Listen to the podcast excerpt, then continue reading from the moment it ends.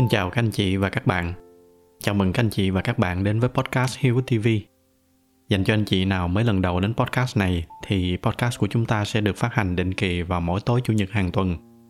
Các anh chị có thể nghe lại các tập đã phát hành, cũng như tải về những cái tài liệu mà tôi đang chia sẻ miễn phí bằng cách vào website chính của podcast ở địa chỉ là hiếu.tv. Một lần nữa, xin chào các anh chị, và bây giờ thì chúng ta cùng nhau bắt đầu chủ đề ngày hôm nay ở trong tập trước thì tôi đã chia sẻ với các anh chị về tầm quan trọng của ý nghĩa cuộc sống. Đó chính là cái why. Và tôi cũng có nói là đôi khi chính nhờ những cái hoàn cảnh khó khăn như ở trong đại dịch lần này, khi mà chúng ta bị bắt buộc phải dừng lại, thì đây cũng chính là một cơ hội tốt để chúng ta review lại những cái gì mà mình đang có để bắt đầu một cái khởi đầu mới. Vậy thì ờ, bây giờ chúng ta đã hiểu rõ cái tầm quan trọng của cái việc có được ý nghĩa cuộc sống nó như thế nào rồi. Chúng ta cũng đang có một cái cơ hội để mà review lại mọi thứ. Nhưng mà làm sao để review và nên bắt đầu từ đâu và làm như thế nào? Thì đó chính là cái lý do mà tôi làm tiếp cái tập ngày hôm nay. Ở trong cái tập ngày hôm nay, tôi sẽ chia sẻ với các anh chị một cái phương pháp mà tôi tin là sẽ giúp ích cho các anh chị rất nhiều trong cái việc đi tìm ý nghĩa cuộc sống của mình cái phương pháp đó gọi là ikigai. Đây là một cái phương pháp của người nhật bản. Cụ thể hơn là nó xuất phát từ một cái hòn đảo nằm ở phía nam nước nhật, tên là okinawa. Đây là cái nơi mà dân chúng có tuổi thọ thuộc hàng cao nhất ở trên thế giới. Trong tiếng nhật thì iki có nghĩa là cuộc sống, còn gai có nghĩa là purpose, là phương châm hoặc là ý nghĩa có thể hiểu nôm na sang tiếng Việt thì Ikigai chính là cái cụm từ ý nghĩa cuộc sống mà chúng ta đã cùng nhau tìm hiểu ở trong cái tập trước. Trước khi bắt đầu tiếp thì tôi có vài cái lưu ý nho nhỏ. Do cái tập hôm nay nó có khá là nhiều minh họa, cho nên nếu mà tiện thì các anh chị nên xem ở trên YouTube. Nó sẽ dễ hình dung hơn là nghe thông qua audio ở trên các cái kênh podcast. Ngoài ra thì do cái tập ngày hôm nay nó cũng hơi dài nên tôi sẽ để một cái mục lục các cái khung thời gian ở trong cái phần mô tả cho các anh chị tiện theo dõi. Và bây giờ thì chúng ta cùng nhau bắt đầu tìm hiểu về Ikigai. Thì à, đầu tiên để hiểu về Ikigai, chúng ta phải biết về một cái khái niệm nó tên là flow. Flow nếu mà dịch sang tiếng Việt thì nó có nghĩa là một cái dòng chảy. Đây là một cái trạng thái khi mà chúng ta chìm đắm vào những cái việc mà mình làm đến mức mà mình không còn biết gì tới xung quanh nữa và tôi tin là ít nhiều các anh chị đều đã có lần trải qua cái cảm giác như vậy. Khi mà mình làm một cái việc gì đó mà mình quá là yêu thích, mình quá tập trung tới cái mức mà mình quên hết những cái gì đang xảy ra xung quanh. Mình quên cả ăn uống, thậm chí là mình quên luôn cả thời gian nó đang trôi qua nhanh chậm như thế nào. Đó chính là cái trạng thái flow. Và với tôi thì mỗi ngày được chìm đắm vào ở trong flow là một cái ngày mà tôi gọi là ngày thành công tôi có nhắc đến cái khái niệm ngày thành công ở trong một số cái bài viết trên cái blog của mình. Tôi sẽ để cái link ở trong cái phần mô tả cho anh chị nào muốn tìm hiểu. Và cái phương pháp ikigai, nó sẽ giúp cho chúng ta có một cái khung sườn cụ thể hơn, rõ ràng hơn, để chúng ta dễ dàng xác định cái hoạt động nào là phù hợp với khả năng và tố chất của mình nhất. Để từ đó chúng ta đến được cái flow một cách trọn vẹn nhất bây giờ thì chúng ta bắt đầu chúng ta tìm hiểu kỹ hơn về cái phương pháp ikigai này. Thì à, ikigai nó là cái sự giao thoa của bốn cái yếu tố. Đầu tiên, đó là những cái việc mà mình làm giỏi. Tiếp theo, đó là những cái việc mà mình yêu thích. Rồi thứ ba, đó là cái việc mà nó có tạo ra giá trị cho xã hội. Và cuối cùng là cái việc đó nó có tạo ra tiền cho cái cuộc sống của chúng ta thì à, đầu tiên chúng ta nói về cái khía cạnh những cái việc mà chúng ta làm giỏi. Bây giờ các anh chị thử hình dung là cái việc mà mình giỏi một cái gì đó, nó là một cái thang điểm từ 1 tới 10 một sẽ là rất là tệ và 10 sẽ là cực giỏi. Sẽ có hai cái yếu tố mà nó quyết định cái việc mà chúng ta giỏi một cái lĩnh vực gì đó. Đầu tiên, đó là chúng ta có thể tự trau dồi bản thân mình. Và với cái cách này thì chúng ta có thể đến được một cái mức là khoảng 7 điểm hoặc là cố gắng lắm thì mình sẽ lên được cái mốc 8 điểm. Nhưng mà để lên được cái mốc 9 hoặc là 10 điểm thì ngoài cái việc khổ luyện ra, chúng ta còn phải có thêm một cái yếu tố nữa, đó là năng khiếu. Một cái ví dụ dễ hình dung nhất đó là những người ca sĩ. để mà hát được tốt thì chúng ta có thể đi học những cái lớp thanh nhạc cộng thêm với cái sự khổ luyện thì chúng ta có thể từ một cái người hát không hay sau cái thời gian tập luyện, chúng ta bắt đầu nắm vững thêm về nhạc lý, về nhịp điệu, cũng như các cái kỹ thuật thanh nhạc khác, thì chắc chắn là chúng ta có thể hát ở cái mức là từ nghe được cho tới nghe hay. Nhưng để mà có thể hát được một cách xuất sắc, ở cái mức mà mỗi khi mà mình cất giọng lên thì tất cả mọi người đều chìm vô cảm xúc, thì đây chính là hai điểm còn lại. Chính là những cái năng khiếu bẩm sinh. Những cái năng khiếu đó nó có thể là cái giọng ca trời phú hoặc là những cái khả năng cảm âm, thiên bẩm gì đó. Ngoài cái việc mà nó sẽ giúp cho chúng ta đi tới được cái mốc 9 10 điểm, thì nó sẽ còn giúp cho cả cái chặng đường học hỏi và luyện tập của chúng ta nhanh hơn những cái người bình thường khác. Và chúng ta có rất là nhiều những cái dạng năng khiếu như vậy, từ năng khiếu về trí tuệ, trí thông minh, tới cái năng khiếu về thể chất, hoặc là năng khiếu về cái việc điều khiển một cái phương tiện nào đó, ví dụ như là đua xe chẳng hạn hoặc là cái năng khiếu về ca hát như ở trong cái ví dụ vừa rồi. Và còn rất là nhiều những cái dạng năng khiếu khác nhau. Và cũng tương tự như là cái ví dụ về năng khiếu ca hát như tôi vừa nói lúc nãy. Nếu mà được phát triển đúng ở trong cái môi trường năng khiếu của mình, thì các anh chị sẽ phát triển rất là nhanh nhanh hơn những người bình thường khác. Và quan trọng hơn là chúng ta có thể phát triển lên tới những cái tầm cao mà những người bình thường dù có luyện tập tới mấy đi nữa cũng rất là khó để tới được nhưng mà có một cái thực trạng cũng rất là đáng tiếc. Đó là dù có vô số những cái dạng năng khiếu khác nhau, nhưng mà hiện nay ở trong các cái chương trình giáo dục, người ta chỉ tập trung vào một vài cái dạng năng khiếu. Ở trong đó thì phổ biến nhất là cái năng khiếu về trí tuệ. Còn những cái dạng năng khiếu về thể chất, về kỹ năng thì các cái chương trình giáo dục chưa có khai thác được một cách hiệu quả. Chúng ta hình dung, giả sử nếu mà có một cái em nhỏ nào đó, em đã có năng khiếu về đua xe chẳng hạn và em đó em không giỏi về những cái năng khiếu trí tuệ. Nhưng mà do cái chương trình giáo dục như vậy, nên suốt ngày các em cứ phải cố gắng học những cái bài tích phân, những cái bài hình học không gian. Thì chắc chắn là các em sẽ rất là chật vật, mà kết quả thì cũng không được bao nhiêu. Cái việc này nó cũng giống như cái việc mà chúng ta bắt một con cá rồi kêu nó leo cây, thì mãi mãi nó sẽ nghĩ nó là một cái kẻ thất bại. Thay vì đúng ra, nếu mà thả nó xuống nước, thì chắc chắn nó sẽ tỏa sáng đây cũng là một cái lưu ý nho nhỏ cho các anh chị đang có con nhỏ. Bởi vì cái chương trình giáo dục nó có những cái hạn chế như vậy, nên chúng ta là phụ huynh thì chúng ta cố gắng bù đắp vô những cái lỗ hổng đó. Bằng cách là có những cái hoạt động để giúp cho các cháu sớm phát hiện ra những cái năng khiếu của mình. Rồi tìm cách cân bằng lại để cho các cháu được bơi ở trong đúng cái môi trường của mình, thay vì cứ ép các cháu chạy theo những cái kết quả học tập ở trong nhà trường. Tại vì biết đâu là chúng ta đang có một cái con cá kình ở trong nhà khi đó thì chúng ta hãy tập trung để mà trau dồi về cái khả năng bơi lội của nó. Và đừng quan tâm quá nhiều tới cái kết quả leo cây của nó làm gì. Kể cả với người lớn chúng ta cũng vậy.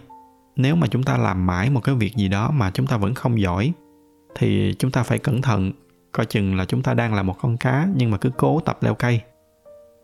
Anyway, đây là một cái chủ đề rất là lớn mà có dịp thì chúng ta sẽ bàn ở trong một cái tập khác. Bây giờ mà nói sâu vô thì nó sẽ lạc mất cái chủ đề ikigai của chúng ta cái khía cạnh thứ hai à, đó là những cái việc mà chúng ta thích làm. Khía cạnh này thì nghe có vẻ dễ xác định bởi vì chắc chắn là chúng ta phải biết những cái việc gì mà mình thích hoặc là những cái việc gì mình không thích rồi. Nhưng mà khi mà mình nhìn sâu hơn một chút thì chúng ta sẽ thấy là nó cũng không đơn giản. Thứ nhất đó là bởi vì chúng ta chỉ biết mình thích hay không thích một cái điều gì đó khi mà mình đã trải nghiệm đủ lâu và đủ sâu riêng về cái khía cạnh này thì tôi đã chia sẻ khá kỹ ở trong một cái tập trước đây. Tôi sẽ để cái link ở trên góc trên bên phải màn hình để cho các anh chị có thể xem lại nếu muốn. Thứ hai, đó là thường thì không có cái việc gì là nó thuần chất, chỉ có một việc duy nhất. Lấy ví dụ từ cái công việc hiện tại tôi đang làm, đó là cố vấn cho các cái công ty. Là một cái việc mà tôi rất là thích và tôi làm khá là tốt. Tuy nhiên, vẫn có những cái yếu tố ở bên trong đó mà tôi không thích ví dụ như là những cái công việc về giấy tờ, về các cái thủ tục pháp lý, hay là cái việc phải deal với những cái vấn đề politics mà bất kỳ cái doanh nghiệp lớn nào cũng có. Do đó nên chúng ta phải biết là bất kỳ cái công việc nào, nó cũng sẽ có những cái khía cạnh mà chúng ta không thích. Tuy nhiên, nếu mà hầu hết tất cả các cái khía cạnh của cái công việc mà các anh chị đang làm đều là những cái thứ mình không thích, thì đó lại là một cái câu chuyện khác. Đặc biệt là khi các anh chị làm mãi mà vẫn không thấy tiến triển gì cả về năng lực cũng như sự thăng tiến. Thì đó là một cái tín hiệu rất là đáng để lưu ý. Đây là lúc mà chúng ta phải nghiêm túc ngồi xuống để mà xem xét lại xem liệu là cái việc đó nó có phải là cái công việc phù hợp với cái tính cách và cái năng lực của mình hay không. Thứ ba, đó là cái việc đó nó có tạo ra thu nhập cho chúng ta hay không.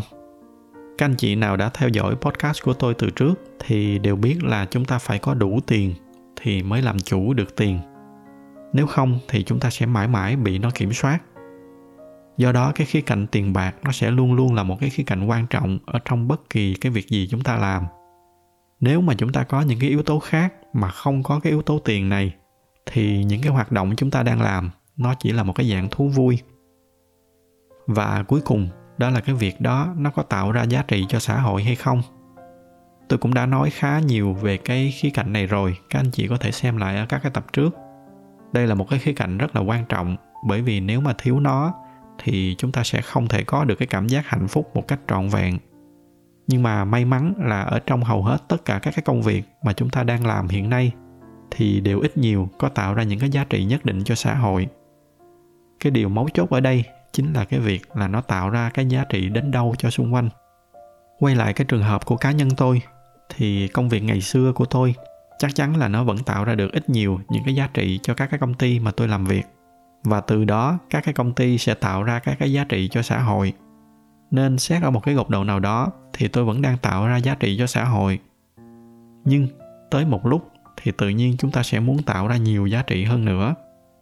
Như tôi có nói ở trong một số cái tập trước, đó là khi mà chúng ta muốn tìm tới những cái tầng cao hơn của hạnh phúc. Và để đến được những cái tầng cao hơn này thì chúng ta phải tìm cách để mà nâng những cái giá trị ở trong cái khía cạnh này lên. Đó là bốn cái yếu tố cơ bản để cấu thành nên ikigai. Bây giờ thì chúng ta bắt đầu chúng ta đi sâu hơn một cái bước nữa. Để phân tích xem khi mà các cái yếu tố này gặp nhau thì nó sẽ tạo ra những gì. Đầu tiên, đó là khi chúng ta làm những cái việc mà chúng ta thích làm và chúng ta làm giỏi những cái việc đó, thì khi hai cái yếu tố này kết hợp với nhau nó sẽ tạo ra một cái thứ mà mọi người thường rất là hay nhắc tới, đó chính là đam mê. Tuy nhiên, nếu chỉ có đam mê mà những cái đam mê đó nó lại không tạo ra giá trị cho xã hội, thì nó cũng không đủ để tạo nên ikigai. Bởi vì đó có thể là những cái đam mê vô bổ. Ví dụ như là các bạn có thể thích chơi game, và các bạn chơi game rất là giỏi. Nghĩa là các bạn đang có một cái đam mê là chơi game. Cái việc đó ở đa số trường hợp thì nó không có tạo ra giá trị nhiều cho xã hội tất nhiên tôi biết là vẫn có những cái giải đấu esports ở trên thế giới. Và những cái giá trị mà nó tạo ra là những cái hoạt động giải trí cho người xem. Từ đó thì nó tạo ra cơ hội cho các cái doanh nghiệp quảng cáo. Nhưng đó là khi mà chúng ta nói tới những cái trường hợp extreme của các hoạt động chơi game đỉnh cao. Còn với đại đa số các bạn chơi game để giải trí, thì những cái đam mê đó nó không mang lại nhiều giá trị cho xã hội. Bên cạnh đó thì nó cũng không tạo ra tiền cho chúng ta trong đa phần trường hợp thì nó còn gây tốn tiền nữa. Đó là lý do mà nếu chỉ có đam mê thôi thì cũng không đủ. Thứ hai, đó là khi mà chúng ta làm một cái việc gì đó mà các bạn thích làm và xã hội cần những cái việc đó. Khi hai cái yếu tố này kết hợp lại với nhau thì chúng ta sẽ tạo ra một thứ gọi là mission. Tiếng việt mình có thể tạm gọi là sứ mệnh. Nhưng mà cũng tương tự như đam mê, sứ mệnh thôi nó cũng không đủ, bởi vì các bạn có thể không giỏi cái việc đó và bởi vì không giỏi, nên các bạn cũng không kiếm được tiền từ những cái hoạt động đó. Một cái ví dụ mà tôi có thể nghĩ ra là các bạn có thể yêu thích ca hát. Và rõ ràng là cái hoạt động đó xã hội có cần. Nhưng mà nếu mà mỗi khi bạn cất giọng hát lên, tất cả đám đông đều bị giải tán, thì chắc chắn là không ai trả tiền để mà nghe các bạn hát cả. Thứ ba, đó là nếu mà các bạn làm những cái việc mà xã hội cần và bạn kiếm ra được tiền từ việc đó thì chúng ta sẽ có một cái khái niệm tên là vocation. Dịch ra tiếng việt, nó là một cái dạng nghề nghiệp nào đó. Trường hợp này thì chúng ta có vô số ví dụ. Có rất là nhiều các bạn đang làm những cái việc như vậy. Những cái việc mà các bạn không thích làm. Và bởi vì mình không thích, nên mình cũng không giỏi lắm. Nhưng mà bởi vì xã hội cần chúng ta làm cái việc đó, nên chúng ta có thể kiếm tiền từ nó được đây cũng chính là những cái trường hợp mà tôi có nhắc tới ở trong các cái tập trước về những cái người mà mỗi ngày họ phải gắn gượng tới công ty để làm những cái việc mà mình không thích và mình cũng không giỏi. Chỉ với một cái mục đích duy nhất là để kiếm tiền. Do đó nên nếu chỉ có riêng hai cái yếu tố này thôi thì nó cũng không đủ để tạo ra ikigai. Và cuối cùng, đó là khi chúng ta làm những cái việc mà mình giỏi và nó giúp chúng ta kiếm được ra tiền, thì khi đó chúng ta có một thứ gọi là chuyên môn và chắc là các anh chị cũng đoán được, nếu có chuyên môn mà cái chuyên môn đó lại là cái thứ mà xã hội không cần thì cũng không ổn. Một cái ví dụ vui đó là đi ăn cướp chẳng hạn. Có những người rõ ràng là họ có cái kỹ năng cướp bóc rất là chuyên nghiệp. Và hiển nhiên là nó tạo ra tiền cho họ. Nhưng mà chắc chắn là xã hội không ai cần ăn cướp cả. Và sâu bên trong những người đó thì tôi nghĩ là họ cũng không ham hố gì cái việc đi cướp bóc.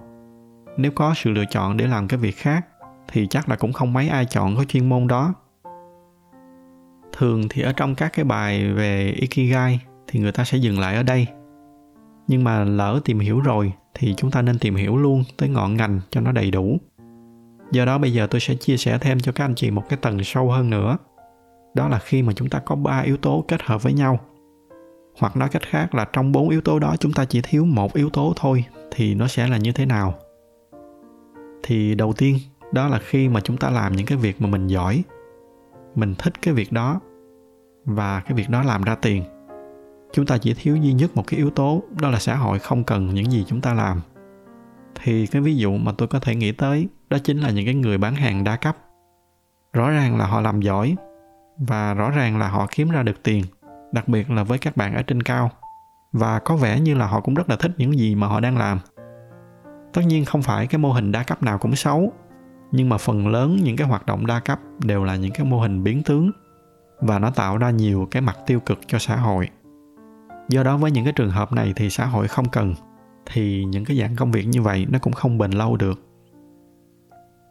Thứ hai, đó là khi mà chúng ta làm đủ giỏi một cái gì đó, chúng ta thích làm nó và xã hội cần, nhưng mà nó lại không tạo ra tiền cho chúng ta cái trường hợp này thì tôi có thể nghĩ ngay tới một cái ví dụ về những cái người nhạc sĩ hoặc là họa sĩ nghèo. Rõ ràng là họ rất thích những việc mà họ làm, và họ làm nó cũng rất giỏi, xã hội cũng rất trân trọng những cái gì họ làm. Nhưng khi mà thiếu cái yếu tố tiền bạc thì cuộc sống của họ phải luôn ở trong cái trạng thái túng thiếu. Và trong nhiều trường hợp thì chính cái sự túng thiếu về tiền bạc này, nó buộc họ phải đi làm những cái việc mà họ không muốn hoặc là không thích để đáp ứng cho những cái nhu cầu sống căn bản của mình. Và từ đó nó lấy dần đi hết cái thời gian để mà họ được sống với những cái đam mê của mình. Đây cũng là cái lý do mà tôi thường nói là chúng ta phải làm sao để thoát ra được khỏi cái sự chi phối của tiền bạc. Để từ đó chúng ta có thể sống được cái cuộc đời hoàn toàn theo ý của mình. Anh chị nào muốn tìm hiểu chi tiết hơn về cái khía cạnh này thì có thể xem lại cái loạt bài về tự do tài chính mà tôi đã chia sẻ rất là chi tiết ở trong các cái tập trước đây tiếp theo, chúng ta có cái kịch bản mà mình làm những cái việc xã hội cần. Nó có tạo ra tiền và mình có thích làm nó, nhưng mà mình lại làm không giỏi. Thời gian trước đây, khi mà tìm hiểu về ikigai, tôi có hơi băn khoăn khi suy nghĩ về đoạn này. Bởi vì lúc đó tôi không chắc là có một cái việc gì đó như vậy hay không. Có một cái việc gì đó mà mình thích, mà mình lại làm không giỏi hay không tại vì tôi nghĩ là khi mà mình đã thích một cái việc gì đó thì chắc chắn là mình sẽ dành thời gian để mà mình mày mò, mình trau dồi. Và hiển nhiên là mình sẽ giỏi cái việc đó. Nhưng mà sau này thì tôi bắt đầu tôi để ý và tôi dần dần nhận ra là có những cái trường hợp như vậy. Và nó không ở đâu xa, chính là từ các cái em nhân viên ở trong những cái công ty mà tôi đã làm việc trước đây. Có những em mãi các em không phát triển được, dù là công ty đã tạo ra rất là nhiều điều kiện để đào tạo và trau dồi cho các em thậm chí là có trường hợp là tôi trực tiếp tôi hướng dẫn. Nhưng mà tới một lúc thì tôi phải hỏi thẳng với các em là, em phải nghiêm túc em cân nhắc xem mình có thực sự thích cái công việc này hay không. Sau đó các em về, các em cân nhắc rất là kỹ. Và các em xác nhận với tôi là thật sự là các em có thích công việc đó. Và thú thật là tôi cũng không hiểu tại sao lại như vậy. Nhưng thật sự là có những cái trường hợp như vậy ở bên ngoài. Với những cái trường hợp này thì tôi thương nhiều hơn là tôi trách bởi vì các em rất là thích cái việc mình làm, và các em cũng rất là cố gắng phát triển chứ không phải là không. Chỉ là cái năng lực của các em nó chỉ có thể phát triển tới một cái mức nhất định. Về mặt cảm xúc thì ở trong những cái trường hợp này, các em sẽ có cảm thấy rất là hứng thú, thấy thỏa mãn bởi vì mình đang được làm những cái việc mà mình thích làm. Mình đang tạo ra giá trị cho xung quanh, và những cái việc đó nó tạo ra được tiền cho bản thân. Nhưng song song đó là một cái cảm giác không chắc chắn, hoài nghi về bản thân và chắc chắn đó không phải là một cái cảm giác mà chúng ta có thể đi lâu dài được. Cuối cùng thì đó là cái trường hợp mà chúng ta làm những cái việc xã hội cần. Chúng ta kiếm được ra tiền và chúng ta làm thành thạo cái việc đó. Nhưng nó lại không phải là cái việc mà chúng ta thích làm.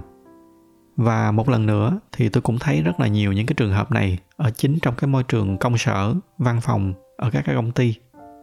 Các bạn sau một cái thời gian làm cái việc mà mình không thích thì nó sẽ trở nên thành thạo và cái công việc đó nó tạo ra thu nhập cho các bạn, thậm chí là thu nhập cao nếu mà các bạn làm đủ lâu. Và hiển nhiên là các bạn đang có tạo ra giá trị cho xã hội thông qua những cái việc mình làm. Nhưng mà sâu ở bên trong mình, các bạn biết là mình không thích những cái việc đó. Và đây lại chính là cái trường hợp khó thoát ra nhất. Bởi vì trong những cái trường hợp này, chúng ta sẽ có một cái cảm giác an toàn, thoải mái ở trong cái comfort zone của mình. Bởi vì mình đang làm những cái việc mà mình quen thuộc và nó tạo ra đủ tiền để mà nuôi sống bản thân mình. Nhưng mà sâu ở bên trong đó là một cái cảm giác trống rỗng, cái cảm giác hoài nghi khi mà mình đang lãng phí tuổi trẻ của mình chỉ để đổi lấy tiền. Và nếu mà chúng ta quan sát kỹ xung quanh một chút thì chúng ta sẽ thấy đây là một cái thực trạng rất là phổ biến, chứ không phải là cá biệt. Qua những cái phân tích vừa rồi thì chúng ta thấy là trong bốn cái yếu tố này, chúng ta không thể thiếu bất kỳ một cái yếu tố nào chỉ khi có đủ bốn yếu tố thì chúng ta mới có được ikigai. Một cái việc mà mình làm tốt cũng là cái việc mà mình yêu thích. Nó tạo ra giá trị cho xã hội và nó có tạo ra thu nhập cho chúng ta. Từ bốn cái yếu tố đó, nó sẽ mang đến cho chúng ta một cái đam mê đủ lớn, một cái chuyên môn đủ sâu. Từ đó, chúng ta có một cái nghề nghiệp vững chắc và cái nghề nghiệp đó nó đủ giá trị để trở thành một cái sứ mệnh cho chúng ta theo đuổi. Đó chính là ikigai và ikigai, nó sẽ dẫn chúng ta tới những cái trạng thái flow, là những cái ngày mà chúng ta được chìm đắm vào công việc, tới cái mức mà mình quên hết xung quanh, quên cả thời gian, thậm chí quên cả ăn uống mà vẫn luôn tràn đầy năng lượng. Những cái ngày như vậy chính là những cái ngày thành công ở trong các cái bài viết mà tôi nhắc tới trước đây. Và một cuộc đời thành công, xét cho cùng, chỉ đơn giản là một cuộc đời có thật là nhiều những ngày thành công. Nhưng cái điều đơn giản đó nó lại chính là cái nền tảng để mang tới cho chúng ta rất là nhiều những cái giá trị vô cùng to lớn. Các anh chị nào đã từng ở trong cái trạng thái flow thì đều biết là khi mà chúng ta ở trong cái trạng thái đó thì chúng ta có thể làm việc hiệu quả hơn bình thường rất là nhiều. Và quan trọng là càng làm thì chúng ta càng thấy hứng thú, chứ không có thấy mệt. Và nếu mà liên tục làm việc ở trong cái trạng thái như vậy thì chắc chắn là thành công sẽ tới với chúng ta. Đó là cái điều chắc chắn, không có gì bàn cãi bởi vì cái lúc này, dù cho công việc nó có khó khăn, có vất vả tới mấy, thì chúng ta cũng luôn làm nó ở một cái trạng thái rất là nhẹ nhàng, thoải mái, chứ không phải là cố gắng hay là khó nhọc gì. Cái lúc đó thì công việc nó không còn là một cái nghĩa vụ phải làm nữa, mà nó trở thành một cái thú vui. Thậm chí là nhiều khi tôi nghĩ là tôi sẵn sàng trả tiền để mà có được cái cảm giác như vậy, chứ đừng nói chi tới cái việc mà người ta trả tiền cho tôi làm tôi không nghĩ mình là một cái người quá đặc biệt thành công hay là quá đặc biệt giàu có. Nhưng mà nhờ tôi đã tìm ra được cái ikigai của mình, nên nó đã làm cho cuộc sống của tôi viên mãn hơn rất là nhiều. Tôi chia sẻ những cái này với các anh chị, không với cái mong muốn gì hơn là một ngày nào đó các anh chị cũng có được những cái cảm giác giống như vậy. Nhưng cũng giống như là bất kỳ cái điều gì ở trên đời. Để mà có được cái trái ngọt thì nó đòi hỏi chúng ta phải có những cái ngày mà chúng ta phải cực khổ gieo trồng cái việc thay đổi những cái gì mà mình đang có để đi tìm cái ý nghĩa thật sự cho cuộc sống của mình cũng vậy. Nó không phải là cái câu chuyện ngày một, ngày hai. Nhưng bất kỳ cái hành trình dài nào, nó cũng cần phải có những cái bước đi đầu tiên. Và cái hành trình này cũng vậy. Các anh chị có thể bắt đầu từ những cái hành động đơn giản nhất. Đó là trong những cái ngày giãn cách này, các anh chị thử lấy giấy viết ra để bắt đầu ghi xuống những cái gì mình thích, những cái gì mình giỏi, những cái gì tạo ra giá trị cho xã hội và những cái gì tạo ra thu nhập cho bản thân. Các anh chị cứ viết xuống, đừng có nghĩ ở trong đầu. Tại vì chỉ khi mà chúng ta viết xuống thì chúng ta mới có cơ hội để suy nghĩ và chiêm nghiệm sâu hơn. Rồi từ đó nó giống như là một cái tấm bản đồ, nó sẽ cho chúng ta thêm động lực để mà hành động. Tôi có chuẩn bị một cái mẫu sơ đồ để các anh chị có thể dễ dàng thực hiện cái việc ghi chép này.